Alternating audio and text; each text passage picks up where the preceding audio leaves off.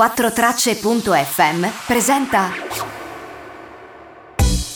Ciao, sono Jacopo Scarabello e questo è Economia Polpette, un podcast di economia ad alta digeribilità che si consuma una polpetta alla volta.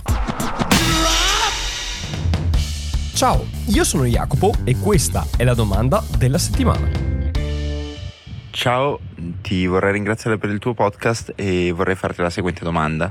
In base a cosa vengono quotate le criptovalute e come si fa a farne quotare una nuova? Grazie, ciao da Andreas.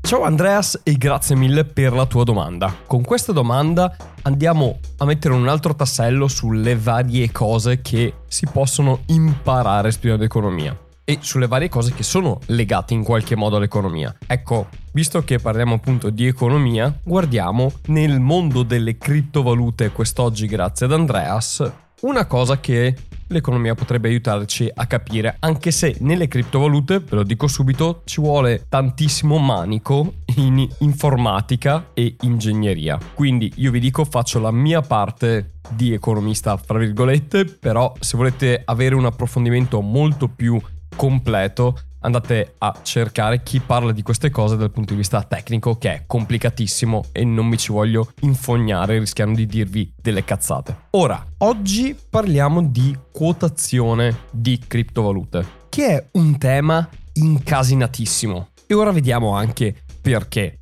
Però ve lo dico subito perché ho cercato di semplificare il più possibile questa cosa e quindi se da questa puntata voi poi voleste anche quotare una vostra criptovaluta perché ne avete fatta una, ecco vi avviso non avrete tutte le informazioni necessarie perché veramente è super articolato, però spero di darvi almeno delle informazioni se siete curiosi su questo tema e se volete farvi un'idea di questo tema, anche per sapere dove andare a sbattere la testa se un giorno vorrete quotare la vostra criptovaluta. Ora, per parlare di questo tema, mi è venuto in mente un parallelismo col mondo dell'arte. Però prima di vedere l'esempio, vediamo anche un po' i punti salienti delle criptovalute e della loro quotazione. Di criptovalute abbiamo parlato ancora a febbraio per la prima volta e abbiamo fatto un po' di puntate in relazione. Quindi, se non sapete cos'è una criptovaluta, come funziona, da dove salta fuori, bene, recuperatevi le puntate precedenti sui bitcoin sostanzialmente, così avete un po' un'idea di che cosa siano. Comunque sono sostanzialmente dei token, quindi delle monete digitali che hanno delle serie di caratteristiche e vengono generate secondo delle regole di un algoritmo da un computer. Non so se ve l'ho semplificata, però diciamo che questa è una criptovaluta. Una valuta digitale che viene prodotta con determinati criteri. Il come si faccia lo sanno gli ingegneri. Quello che interessa a noi è che non è altro che un asset, cioè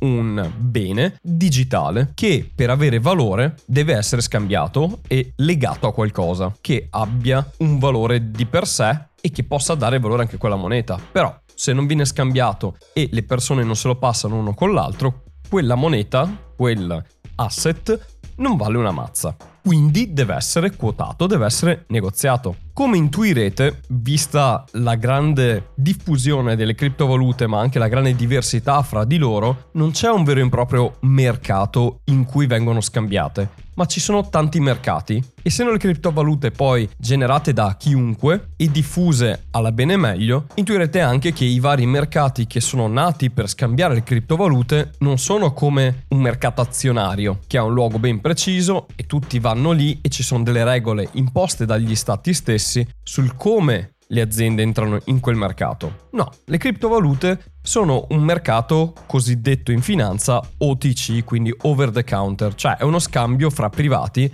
senza che ci sia un intermediario istituzionale in mezzo. E i mercati che scambiano criptovalute non sono altro che dei privati che si prendono il carico di scambiare queste valute fra persone. Quindi, come vengono regolamentati? Come ci si quota? Beh, per quotare la propria criptovaluta dipende da chi ci si va a quotare. E qui entra in gioco l'esempio di oggi. Perché l'arte? Beh, per vari motivi. L'arte può essere di diversa natura, avere delle materie diverse con cui è fatta ci si può fare una statua in marmo, si può avere un quadro, ci si può avere delle fotografie oppure essere un'architettura, un design. Benissimo, le criptovalute in un certo senso sono simili, cioè ogni criptovaluta, o meglio, gruppi di criptovalute hanno delle caratteristiche specifiche, che sono la blockchain. Cioè, le criptovalute si basano su blockchain diverse, ma non ci sono infinite blockchain. Ce n'è un certo numero. Se tu vuoi creare una criptovaluta, ti appoggi a una delle blockchain esistenti. Le più famose sono Bitcoin ed Ethereum, ma ce ne sono molte altre. Quindi quando vuoi quotarti, è importante sapere su quale blockchain ti sei appoggiato perché a seconda della blockchain su cui ti sei appoggiato hai un tipo diverso di mercato a cui puoi quotarti. È un po' come se facessi una statua e tu puoi andare a vendere la tua statua in una galleria che espone statue. Non porterai una statua in una galleria che espone foto. Questo è uno degli elementi, cioè il tipo di blockchain che uno ha. Un'altra cosa che lega le criptovalute, se vogliamo, all'arte è che per essere quotate in mercati centralizzati, cosiddetti centralizzati, cioè quelli più grandi come i famosi Coinbase o Kraken o Binance, che sono dei mercati molto grossi, ecco, per essere quotati lì bisogna essere una criptovaluta che ha una certa base, una certa domanda e una certa community dietro, quindi sostanzialmente ha una certa fama. Quindi, esattamente come per l'arte, quando si parte con una nuova criptovaluta, quella criptovaluta non è assolutamente conosciuta, nessuno se la caga di striscio. Quindi, per essere negoziata, per iniziare ad essere visibile, si parte da dei mercati molto meno noti, molto più piccoli, che hanno delle richieste e delle pretese molto più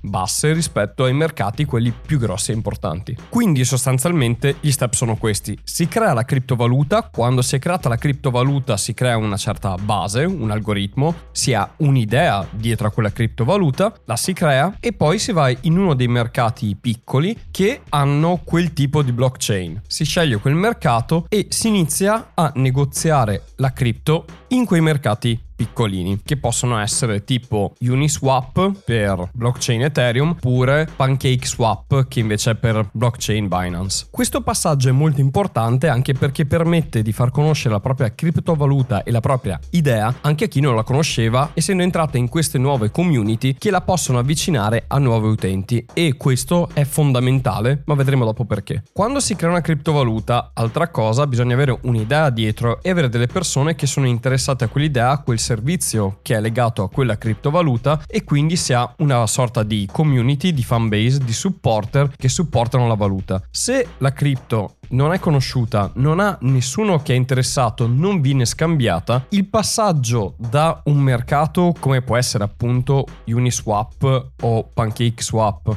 a uno più grande è difficile farlo perché mentre quando si entra in questi tipi di mercati sostanzialmente bisogna dare pochissime informazioni se non come accedere alla blockchain di quella criptovaluta. Invece per accedere a dei mercati molto più grossi, più famosi Coinbase e Kraken che accettano molti tipi diversi di blockchain non solo quella di Ethereum o di Bitcoin o di Binance, ma insomma lì ci sono un po' tutte quelle che contano, quindi ci sono blockchain diverse ed è un po' come un museo. Al museo, sempre tornando all'esempio dell'arte, ci sono tipi diversi di arte, appunto scultura, quadri, fotografia, queste cose qui. Uguale succede negli exchanger centralizzati appunto come Coinbase, Kraken o Binance, che hanno diversi tipi di blockchain. Oltre a questo assomigliano molto ai musei perché il modo di accesso a queste strutture è dovuto a quanto la criptovaluta è conosciuta, da che fama ha. Una delle cose che viene richiesta quando fai accesso a queste strutture è quella del dire quanti volumi vengono scambiati di criptovaluta, quante persone la seguono, quant'è il tuo supporto, quanti utenti hanno quelle criptovalute, oltre a chi la supporta.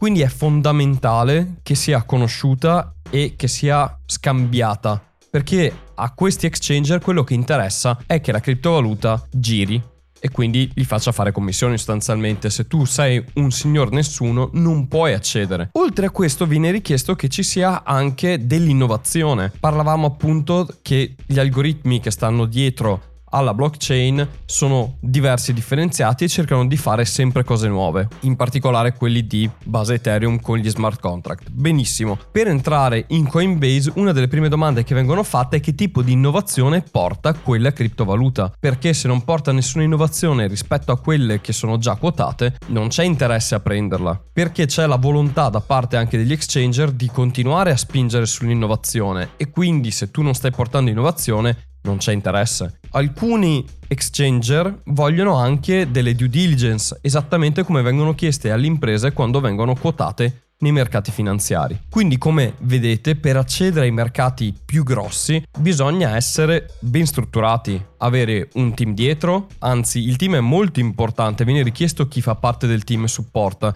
chi sono i finanziatori, quindi se si è fatto un ICO, che vedremo magari un'altra volta se me lo chiedete che cos'è un ICO, ma sostanzialmente è come viene generata da zero una criptovaluta dal punto di vista appunto di finanziamento del progetto. Chi sta dietro come supporter è importantissimo, quanta gente segue, anche i follower che ci sono nei social media sono molto importanti per accedere a questi exchanger. A maggior ragione, avere molti follower è molto utile per entrare tipo in Binance. Per entrare in Binance ogni tot Binance mette a comunità confronto delle criptovalute diverse che devono ricevere dei voti. Chi riceve più voti entra in Binance. Quindi se tu hai una fanbase, una community molto grossa, hai più probabilità di entrare perché quando c'è lo scontro con altre criptovalute, tu fai più voti e quindi entri. Quindi come potete vedere, per accedere a questi mercati che sono totalmente privati è molto diverso rispetto a come avviene per le azioni. Oltre a questo, bisogna anche considerare quando si fa la criptovaluta che se si vuole vuole essere negoziati in giro per il mondo bisogna anche seguire le regole che ci sono nei diversi stati. Per esempio, negli Stati Uniti le criptovalute adesso vengono considerate per buona parte come se fossero delle azioni. Quindi, se ci si vuole quotare e essere scambiati negli Stati Uniti, bisogna stare dietro alle regole degli Stati Uniti e bisogna prepararsi. Quindi, se voi volete farvi la vostra criptovaluta in casa, così anche per gioco e vedere come va, potete farlo e potete accedere a questi mercati più piccoli di cui vi parlavo prima, come Uniswap o PancakeSwap. Ma se volete fare il salto di qualità e fare una vera e propria criptovaluta, beh, vi serve un progetto ben strutturato. Comunque, se volete approfondire, andate proprio nelle piattaforme di exchange, cercate di vedere quali sono le caratteristiche che vogliono loro per accettare nuove criptovalute, perché ogni piattaforma ha dei parametri diversi, seppur simili fra di loro, ma dei modi diversi di accettare nuove criptovalute. Ottimo. Come avete intuito è molto complicato questo argomento, ho cercato di semplificarlo il più possibile, però si sono persi ovviamente tutti i dettagli. Se volete i dettagli, comunque online trovate tutto quello che volete. Questo è un buon principio per orientarsi. Spero anche di essere stato chiaro perché è veramente molto caotico anche recepire queste informazioni perché ricordiamoci che alla fine le criptovalute sono un qualcosa che è nato in maniera totalmente autonoma dalle persone e si sta evolvendo in maniera totalmente autonoma e quindi cresce anche in maniera diciamo, meno organica, avendo anche queste situazioni in cui ci sono più exchanger con regole diverse, anche se alla fine sono regolamentati, soprattutto negli Stati Uniti. Be- bene, Andreas, spero di aver risposto alla tua domanda e di aver chiarito la situazione. Ci sono tantissime altre cose che si possono dire in merito, ma le vedremo magari in futuro con altre domande. Se anche voi, come Andreas, avete una domanda di economia di qualsiasi tipo, potete mandarmela su Instagram o su Telegram. I miei profili sono Economia Polpette. Andate sulle app, scrivete Economia Polpette, mi trovate e mi potete mandare un audio con la vostra domanda. Visto che me lo chiedete frequentemente, a grande richiesta inserisco in descrizione ad ogni puntata anche il link ai libri che vi consiglio di leggere per iniziare a saperne di più di economia in vari ambiti. Me lo chiedete spesso e visto che mi avete consigliato di metterlo in descrizione, d'ora in avanti in descrizione alle puntate trovate anche i link libri che potete anche leggere se volete e trovate anche gli stessi link sulla mia pagina Instagram in bio. Se vi è piaciuta questa puntata vi invito a mettere il follow sulla vostra piattaforma di fiducia e se avete Apple Podcast mettete delle stelline e anche una recensione se vi fa piacere mi aiuta tantissimo a crescere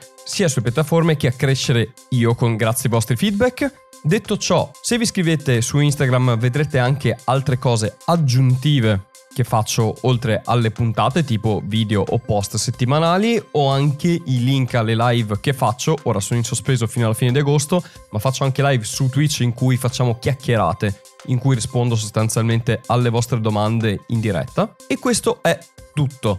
Grazie mille per avermi ascoltato fino a qui, noi ci risentiamo settimana prossima con una nuova puntata, fino ad allora vi mando un grandissimo abbraccio e come sempre chiudo con un Ciao da Jacopo.